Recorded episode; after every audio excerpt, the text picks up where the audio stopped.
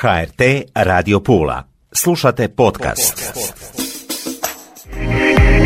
Razvojni, Razvojni kod Tatjane Kaštelani.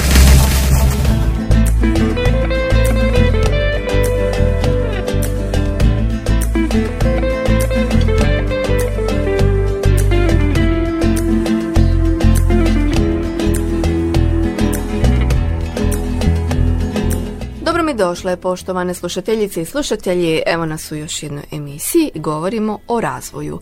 Odakle krenuti s razvojem, ako ćemo gledati makro ili mikro, najbolje ponekad od samog sebe. Najprije trebamo pogledati na sebe. Puno je godina prošlo i nekako smo se mimo i lazile sve te godine ja i moja današnja gošća i zato mi je posebno drago i izuzetna čast napokon moja je gošća, gospođa Gledis Šprah. Dobro mi došli, Gledis. Napokon. Dobar dan Tatjana. Evo toliko godina ušao u biznisu, a nismo se uspjeli ovako vidjeti. E, pa sve je moguće. Da. Moguće i to. Da. Eto, napokon. Ali evo nas napokon da sve sad lijepo podijelimo s našim slušateljima, da malo porazgovaramo, da vas ponovno upoznamo i da e, kažemo puno dobrih korisnih savjeta. Koga oni ne zanimaju? Hm? Pa ja mislim da e, ova, ova tema bi trebala sve poslovne ljude zanimati, a pogotovo vaše slušatelje koji su redoviti. Apsolutno.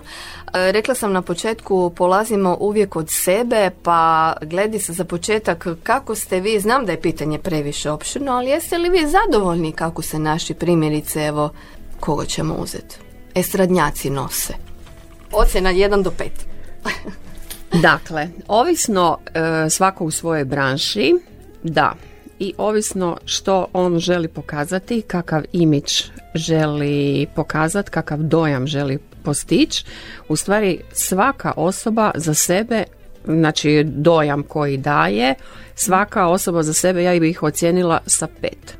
Jer to je ono što oni daju od sebe. Što znači da uvijek moramo imati prvenstveno svoju osobnost koju nosimo. Da, e, svaka osoba za sebe zna što želi pokazati svijetu i zna i želi pokazati nekakav svoj imidž. Zato bi svakoj osobi koja je na sceni dala ocjenu pet. Pet iz razloga zato što nisu svi isti i dobro je da nisu jer je svaki umjetnik za sebe. Tako da svaki umjetnik ima nekakav svoj imidž. Ne može pjevačica koja pjeva, kako kažu, e, cajke, biti ista kao ona pjevačica koja je e, u klasici. Tako da svaka od te dvije osobe ima svoj imidž i ocjena je pet. Gledis, kad smo se malo dogovarale o ovom našem razgovoru, toliko ste mi toga ispričali da ja jednostavno mislim da to sve neće stići u jednu emisiju nema šanse. Odmah na početku moram vam čestitati samo nekoliko natuknica. Vi ste bili i misica. Kada je to bilo? E, da, jedna mala digresija. E, dakle, mi smo se dogovorile da ćemo, s obzirom da se toliko godina znamo, da ćemo se govoriti ti. Hoćemo. Ok, i sada, kad sam ja vama... naši slušatelji Kad sam ja vama sve ispričala, ko sam i šta sam, vi ste automatski išli na vi. Gdje Mhm. želim samo dodati ovdje da e, znači taj moj nekakav životni put koji je bio e, sve ovo što sam vam rekla, kako sam vam se predstavila, vi ste odmah pomislili, aha, ovoj osobi se moram obraćati sa vi. Jel tako? Je. I zato vi sada mene opet oslavljate sa vi, a u principu mi smo na ti. Jesi. Ok, evo to je bila mala digresija. U principu je to ono što ja što ja i pišem i ono što ja i zagovaram da ne možemo se uvijek e, publici, svojoj publici, ko što imam ja svoju publiku na društvenim mrežama, ima neko drugi svoju publiku na društvenim mrežama, ja se svojoj publici obraćam sa vi. A neko ko je u nekom drugom segmentu svojoj publici se obraća sa ti. Tako da evo to je samo mala digresija. Da, jako mi je drago da ste mi, odnosno jako mi je drago da si mi to ukazala, zato što ponekad, e, evo i naši slušatelji da znaju, ponekad našim gostima, ne samo tebi primjerice, nego jednostavno se osjeti potreba obratiti se sa ti, a ponekad svi. Sve to ovisi jer e, različiti su sugovornici, različite su teme, različite su prigode. Pa Ali jednostavno, upravo, upravo je to imidž. Znači ono e, kako smo mi percipirali tu osobu. Znači ti si mene percipirala kao e, profesionalnu, kao autoritet, kao e, kako da kažem, ozbiljnu. I znači automatski se mi krenula sa vi. A da sam ja recimo sada došla u nekakvom drugačijem izdanju obleke, e, da sam došla na neki drugi način, da sam počela komunicirati sa tobom, ti biš mi odmah rekla ti. Jel tako? To je imidž i to je ono što ja pišem u svojoj knjizi i ono što ja pokušavam objasniti da svaka osoba ima svoj imidž. Ovisno kako želiš da te ljudi doživljavaju. Tako se ponašaš. Dvije su knjige pred tobom. Jedna je svojevrsna biografija, ne svojevrsna nego jest tvoja biografija, pa nekoliko riječi o tim knjigama. Poslije ću se ja vratiti na uh, misicu. Ne misli da ću zaobići. Da. Dakle, istina napisala sam dvije knjige i kad mi kažu da li sam spisateljica, pa ne znam. Ne bi se voljela svrstavati u nekakav rang eh, tih naših cura koje su u show biznisu pa su napisale jednu knjigu pa kažu ja sam spisateljica. A nisam niti neka književnica koja ću pisati neke knjige, ono nešto e, školska lektira ili tako. Dakle, ovo što sam ja napisala su u principu dvije knjige. Jedna je izašla recimo iz nekakve prekretnice, prekretnice žene u srednjim godinama koja je rekla e sad je dosta i tako se i zove knjiga jer je e, znači našla sam se na nekakvoj na nekakvoj prekretnici gdje sam rekla ovo više ne želim raditi idemo korak naprijed i jedino je ovo što želim raditi znači e, nekakav životni put te navede da moraš svašta nešto raditi. Ali onda dođeš u nekakve godine i onda kažeš, ma čekaj malo, život je samo jedan, treba e, pogledati, treba pronaći sebe, treba pogledati šta u stvari ja želim, tko sam ja, e, što sam ja i šta ja želim sa svojim životom. Tako da je to, e, ta knjiga sad je dosta nasladala na osnovu te moje nekakvog iskustva u show biznisu i tu ima dosta tih anegdota show biznisa koje sam pokušala opisati na e, humoristični način, tako da ima dosta onako smijeha, a u principu sve su to istinite priče. I tu je nekakav, e, recimo to nekakav ženski self-help kada se žena u nekim srednjim godinama traži i onda kaže gdje sam to ja, gdje bih ja to trebala doći. To je prva knjiga, a druga knjiga je totalno nešto drugačije. E, radi se o imidžu, odnosno to je priručnik koji e, govori o upravljanju osobnim imidžem. Dakle, nakon što sam izašla iz show biznisa, počela sam, e, otvorila sam svoju firmu u kojoj radim radionice. Tako da su te moje radionice, znači ovo je jedna, odnosno prva od radionica koje radim. A nadam se da će biti još tri knjige. Zato mi je jako drago da sve to dijeliš s nama, s našim slušateljima, jako puno savjeta. Ajmo se sad malo vratiti na e, malo tvoju biografiju, pa evo, misica i ono ipak da ne ostanemo u zraku. Da. Dakle, kako si krenula da te slušatelji malo ipak, da malo refreširamo, nećemo sad ovaj. Da, dakle, počela sam se baviti baletom, ono, van onih e, osnovnih stvari što treba ono dijete raditi, škola, vrtići i tako to. E, nekakve van te vrtičke i školske aktivnosti je bio balet. I to je nekakav, kako da kažem, nekakav, nekakav Već je to prvi korak da, gdje sam ja pokazala nekakav afinitet prema tom nekom ženstvenosti, prema tom nekom gracioznošću i tako. Tako da sam e, balet počela plesati sa četiri godine. Nakon toga onda je došla srednja škola i tu sam počela se baviti manekenstvom. E, onda me vidjela Tihana Harapin. Ona je onda vodila uh, Miss Hrvatske odnosno to je bila ona nekakva prekretnica Mis Jugoslavije, Mis Hrvatske.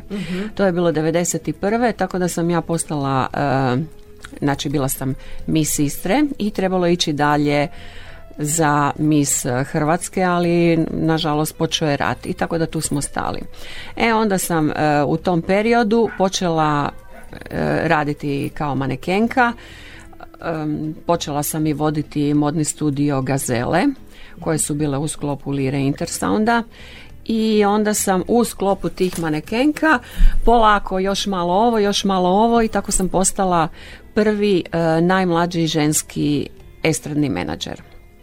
Znači Hrvatska glazbena unija je tada, to je bilo 93 um, dodijelila licence ko može sve raditi kao estradni menadžer.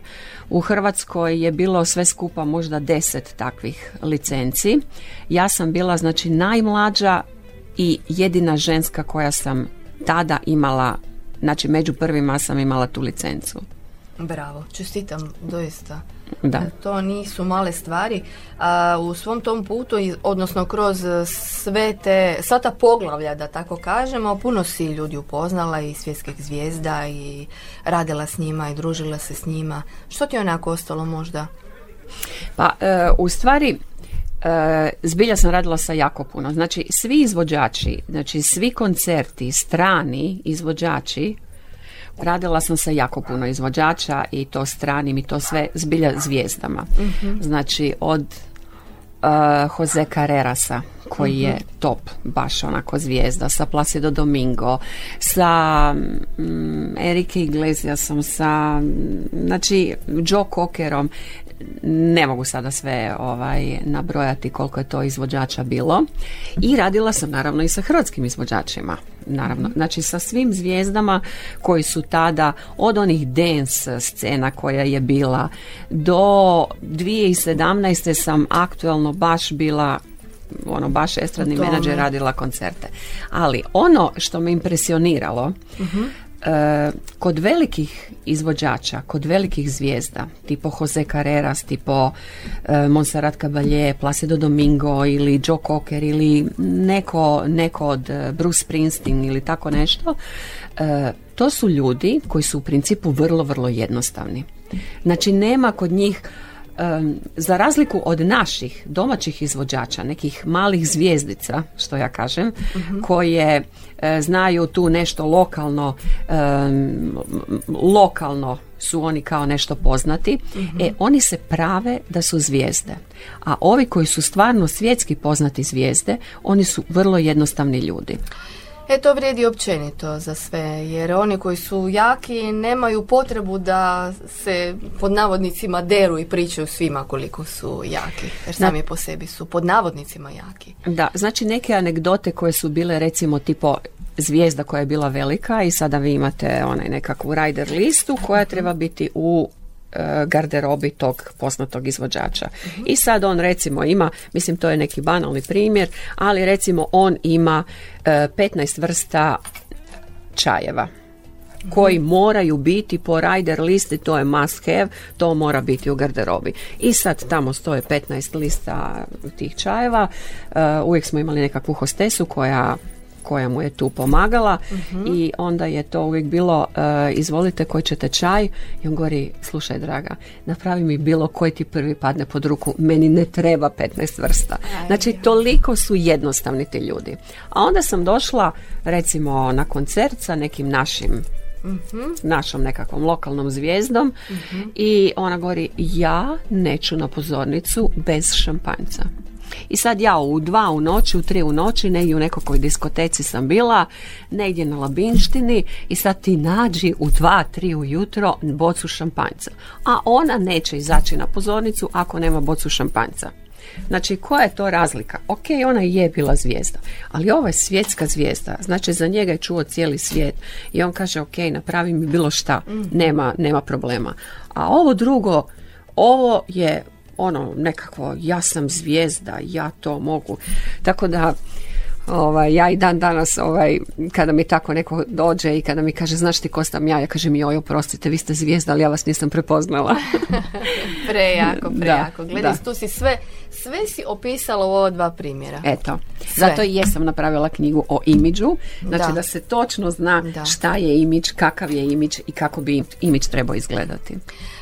Sad bih te mogla pitati i o jednostavno dress code naravno. Nekako mi se čini da u zadnje vrijeme poslovni ljudi, mladi poslovni ljudi, ovako zamišljamo ih, koji, evo, nedavno mi je bio jedan mladi e, poduzetnik koji jednostavno ima svoju firmu, ali on radi na jednom mjestu, njegov kolega na drugom, u drugom gradu, kolegica u trećem gradu, jednostavno ležerni, e, tako reći, pod navodnicima kućni pristup i kućna atmosfera, dres kodovi u tim nekim firmama koje su tako ležerno organizirane, e, jesu li nužni, nisu nužni, iako to vjerojatno je i vezano za imidž pojedinca.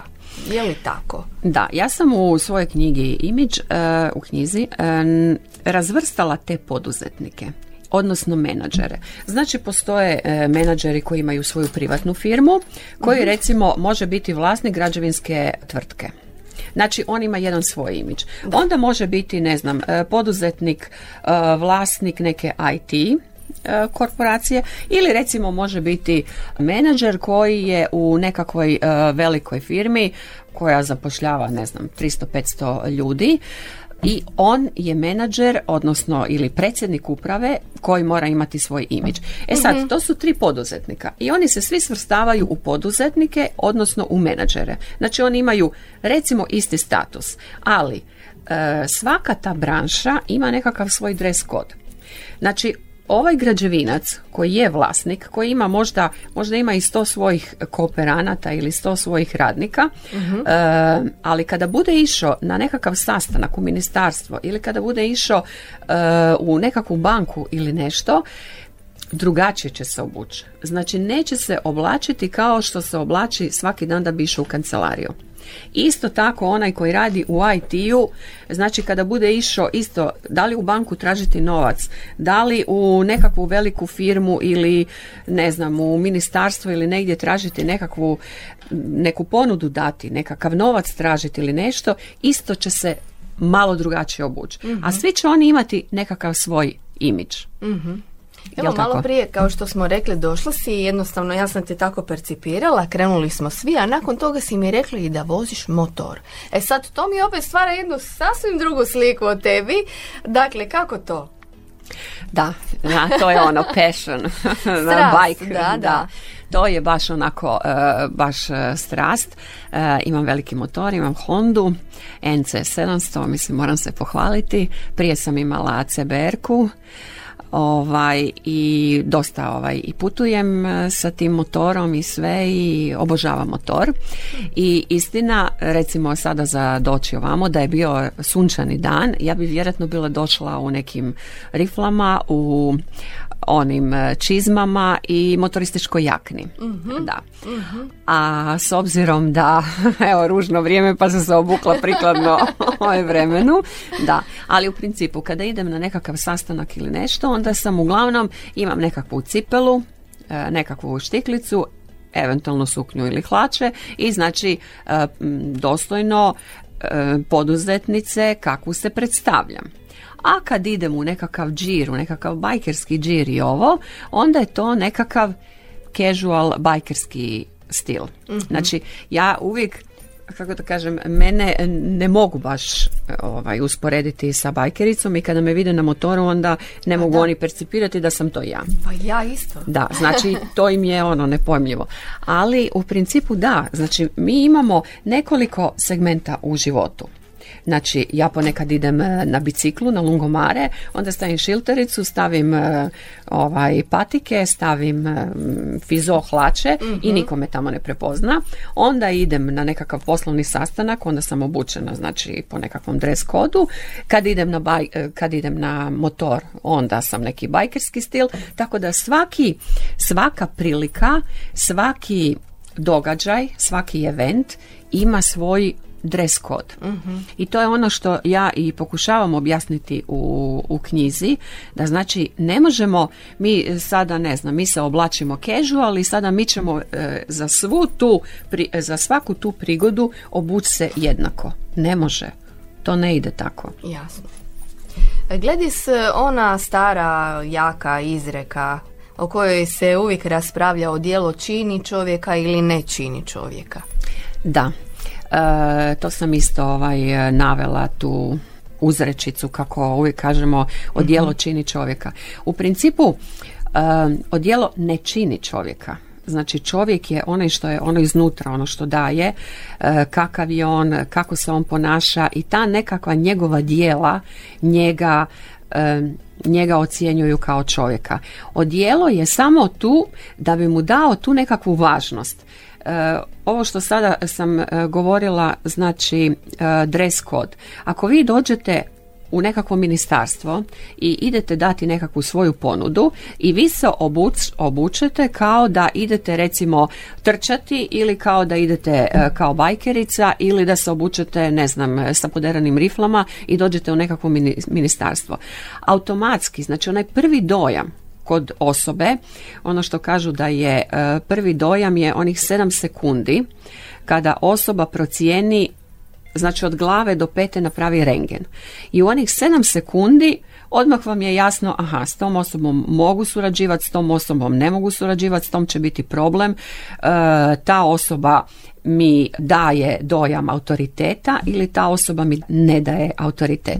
Tako da koliko god vi možete biti autoritet, možete biti e, ozbiljna osoba, ali ako se pojavite na tako nekakvo mjesto, a niste se prikladno obukli, jednostavno sav taj vaš autoritet i ovo sve to pada u vodu. Zato je to ne čini čovjeka, ali mu daje nekakvu važnost. Mhm. To je ta odjeća koja u principu puno znači. Jasno. Još jedno pitanje, gledis, neki ljudi dobiju pod navodnicima osip, odnosno odmah im okreću očima, da tako kažem, a neki ljudi ne, jer se jednostavno jer ne znaju drugačije nositi. E sad, vjerojatno je odgovor negdje na sredini. Markirana odjeća i nemarkirana odjeća i gdje je tu granica?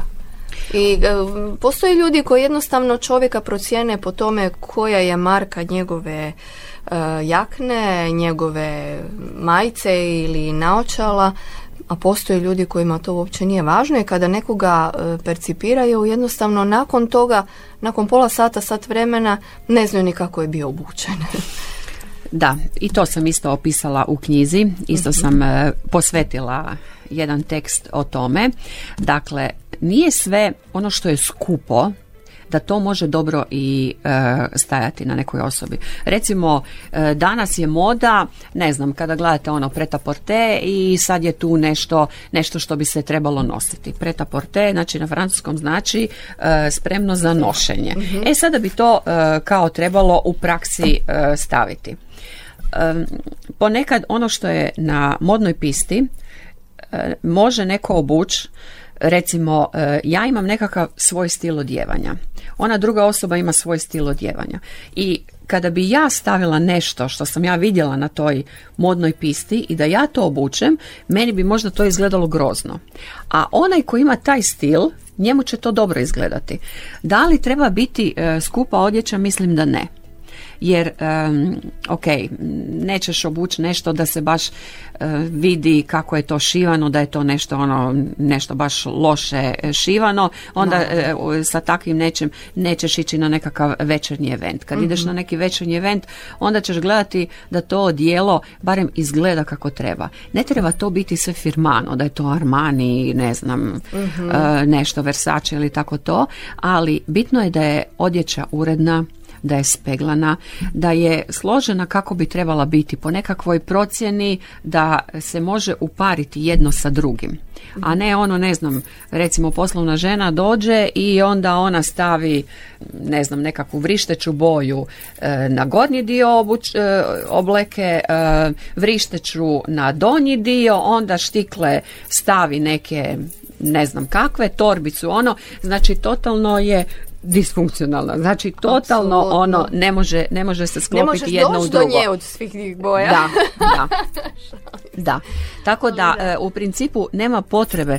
E, uvijek je dobro imati par tih komada koji su jako skupi. E, ali nije obavezno da svaki dan ti moraš imati nešto baš ono jako, jako skupo i da ćeš sa time uvijek dobiti najbolji efekt. Nije istina. Mhm. Znači možeš biti e, i skromnije, recimo neku garderobu koju ćeš se skromnije kupiti, ali bitno da je složena po nekakvim gabaritima koji za taj event ili taj događaj se uklapaju. Mhm. Primjerice, jedan poslovni sustav, jedna firma i kolektiv i čovjek, odnosno radnik, radnica dolazi na posao.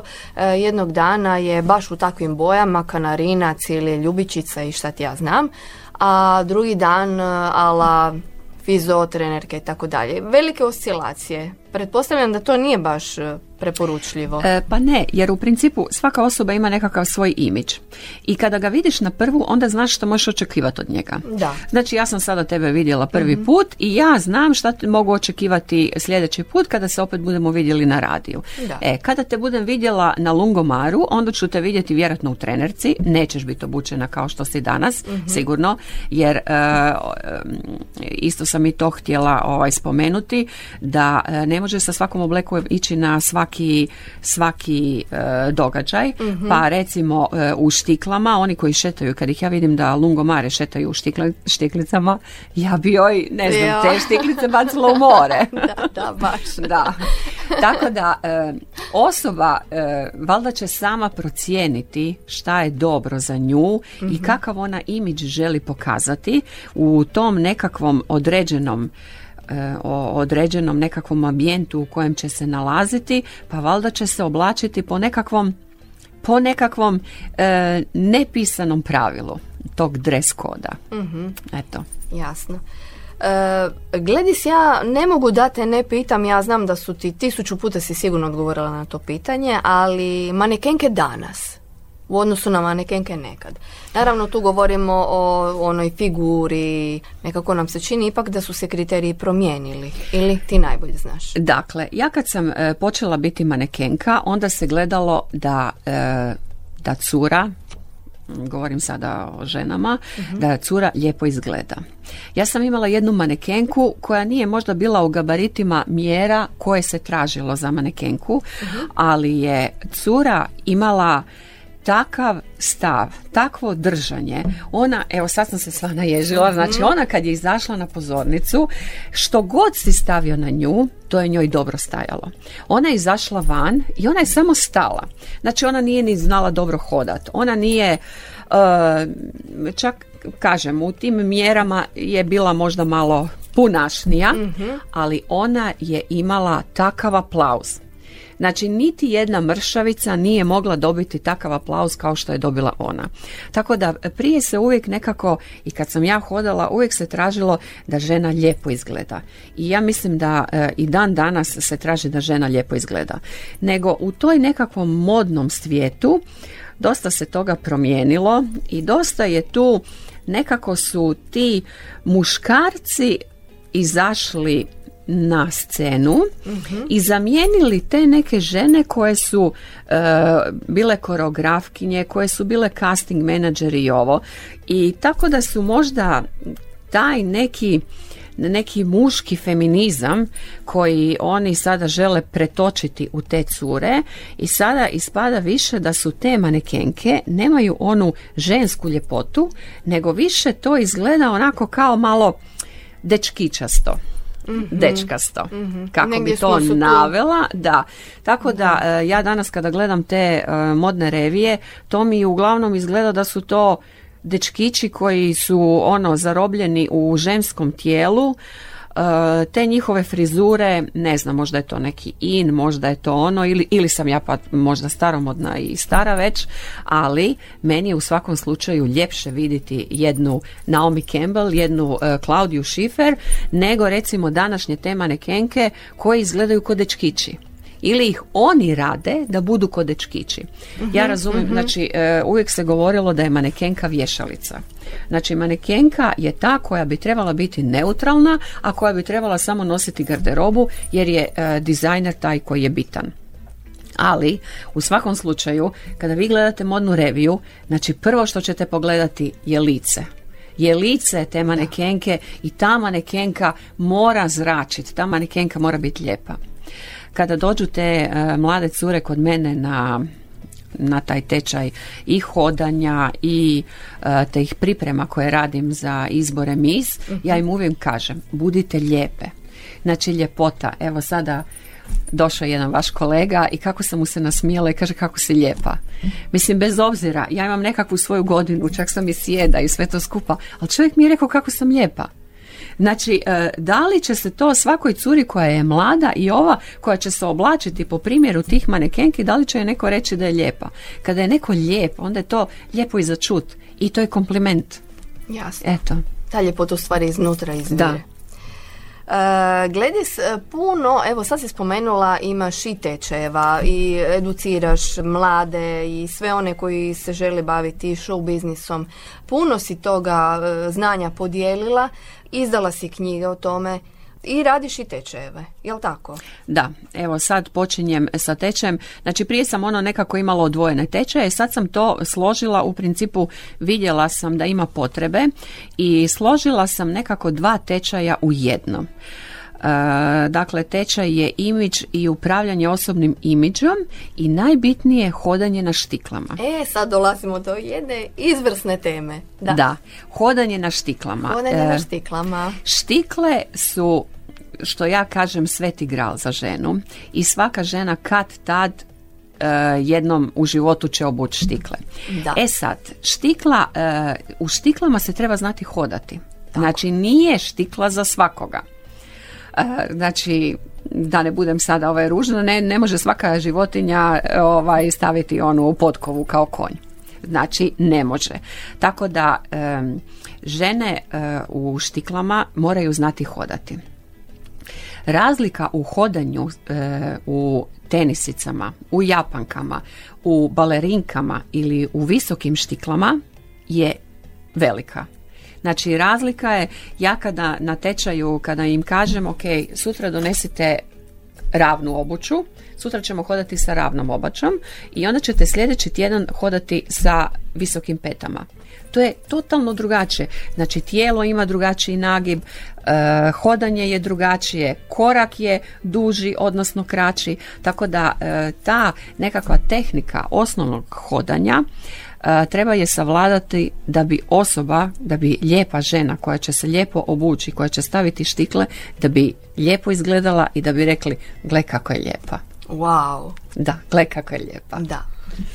Svaka čast, Gledis. Ovaj, e, svi koji žele znati tvoja web stranica, odnosno tvoj Facebook profil, mogu se informirati mogu te pitati, a inače stvarno puno si nas naučila i sve ove godine. Dakle, puno je toga, puno je pitanja na koji imaš odgovor za naše slušatelje, odnosno za građane. E, da. E, ja sam bila sada na jednoj e, edukaciji za digitalni marketing i onda kad smo došli tamo, prvo što su ovi mentori nas pitali šta mi sada živimo. I sad ono, svako je nešto e, rekao i sad bile su neke cure koje su završile fakultet i kaže sada bi se one htjele zaposliti. E, I one kažu, ali kao došla sam na nekakav razgovor, onda kada sam ušla u to neko okruženje, onda sam vidjela da to jednostavno nije za mene. A zašto nije za tebe? Znači, te osobe koje su recimo završile fakultet i one su studenti. Znači, e, studentski su se oblačili, studentski su se ponašali i sad su došli u nekakav poslovni svijet. I sad bi oni htjeli e, raditi u nekakvom e, poslovnom okruženju. Tu je jedan korak išao naprijed. Znači, mora se nešto preokrenuti. Meni je sada e, mala ima, Šantal moja ima 15 godina i ona je iz osnovne škole išla u srednju školu. Ja govorim Šantal, to je sada jedan korak jedan veći korak. Tako i kada se fakultet završi, onda je jedan korak dalje za ići u poslovni svijet. E kada dođe onda u taj poslovni svijet, tu u principu treba neke stvari preokrenuti. Znači treba i garderobu promijeniti, treba naučiti hodati, treba naučiti ponašati, treba naučiti e, komunicirati sa tim poslovnim ljudima, znači nije više komunikacija kao što je bila sa svojim e, studentima, sa svojim kolegama, nego je sada, e, sada je to već nekakva poslovna komunikacija. Točno se vidi recimo i to isto prođemo u tom tečaju te komunikacijske vještine koje su i verbalne i neverbalne, ali i one u tom verbalnom znači i pismene i usmene. Znači razlika je iz, te, iz tog fakulteta kada se osoba zaposli. Znači nije ista komunikacija. Tako da e, zato sam e, spomenula da je tečaj upravo za te osobe koje e, znači naprave novi korak i koje idu dalje koje se moraju malo poslovno, bimo reći, komunikacijski više osnažiti. Da, treba se pripremiti. Gledis, rekli smo informacije na tvom profilu, upravljanje imidžem, hodanje na štiklama, dvije knjige, sad je dosta i imidž, Gledis nema granica. Da, nema. Ovo je sada e, prva knjiga e, od tog priručnika Image i htjela bih samo ovaj naglasiti i to sam najavila na svim mojim društvenim mrežama da pripremam sljedeću. Sljedeća ide komunikacijske vještine verbalne i neverbalne jer je i to jedan dio radionice koje radim u svom Glam Style studiju. Treća će biti prezentacijske vještine jer je i to jedna velika jedna velika tema i dosta tražena tema. E, dosta je tu materijala za napraviti, a četvrta će biti protokol, to će biti već onako malo e, kako da kažem, nadograđeno na svu tu poslovnu komunikaciju. Tako da ovo je sada prva knjiga u nizu od tih četiri koje će biti. Ja se nadam tamo negdje sljedeće godine. Možda da nećemo dugo čekati, ali i sljedeće godine da bi mogla biti ta druga knjiga. I ja je da čekam, pa da je predstavimo. Što da ti još kažem, stvarno, evo, rekla sam malo prije isto da moramo i češće se ovako viđati pa da nam puno dobrih korisnih savjeta daš, da nas i refreširaš, jer ljudi odlutaju, a trebamo uvijek nekako biti na zemlji. Trebamo ovaj, se podsjetiti, odnosno prisjetiti nekih osnovnih stvari. E, hvala ti puno na svemu. Evo, jedna poduzetnica, jedna žena koja živi svoj poziv, svoj život, e, koja je ostavila traga. Meni je jako drago da smo evo, zagrebile u sve ono što si do sad radila. Ja ti želim puno uspjeha i dalje, uopće ne sumnjam u njega i tu smo. Tu smo ponovno. E, hvala lijepa tebi, Tatjana, i hvala svim slušalcima koji su sve ovo odslušali danas ja se nadam, evo pozivam sve, 14.11. E, mi počinje ta radionica. Radionica će biti, nekako ću ju napraviti u manjem broju, tako da se mhm. mogu e, osobno posvetiti svakoj osobi. Ne želim ono masovno da to bude 20 ljudi pa onda ne stignem, nego je to 5 do 10 e, osoba i to je to, tako da svakoj mogu reći ovo ti je dobro, na ovome poradi, ovo ti ne valja, ovo zanemari, tako da želim baš onaj koji izađe iz te moje radionice o imidžu kada završi radionicu da kaže e vidim promjenu. Eto. Hvala puno za sad. Gledi si, slušamo se vrlo, vrlo skoro. Sigurna sam. I lijep pozdrav. Hvala vama i do sljedećeg susreta. Doviđenja. Razvojni, Razvojni kod Tatjane Kaštelani.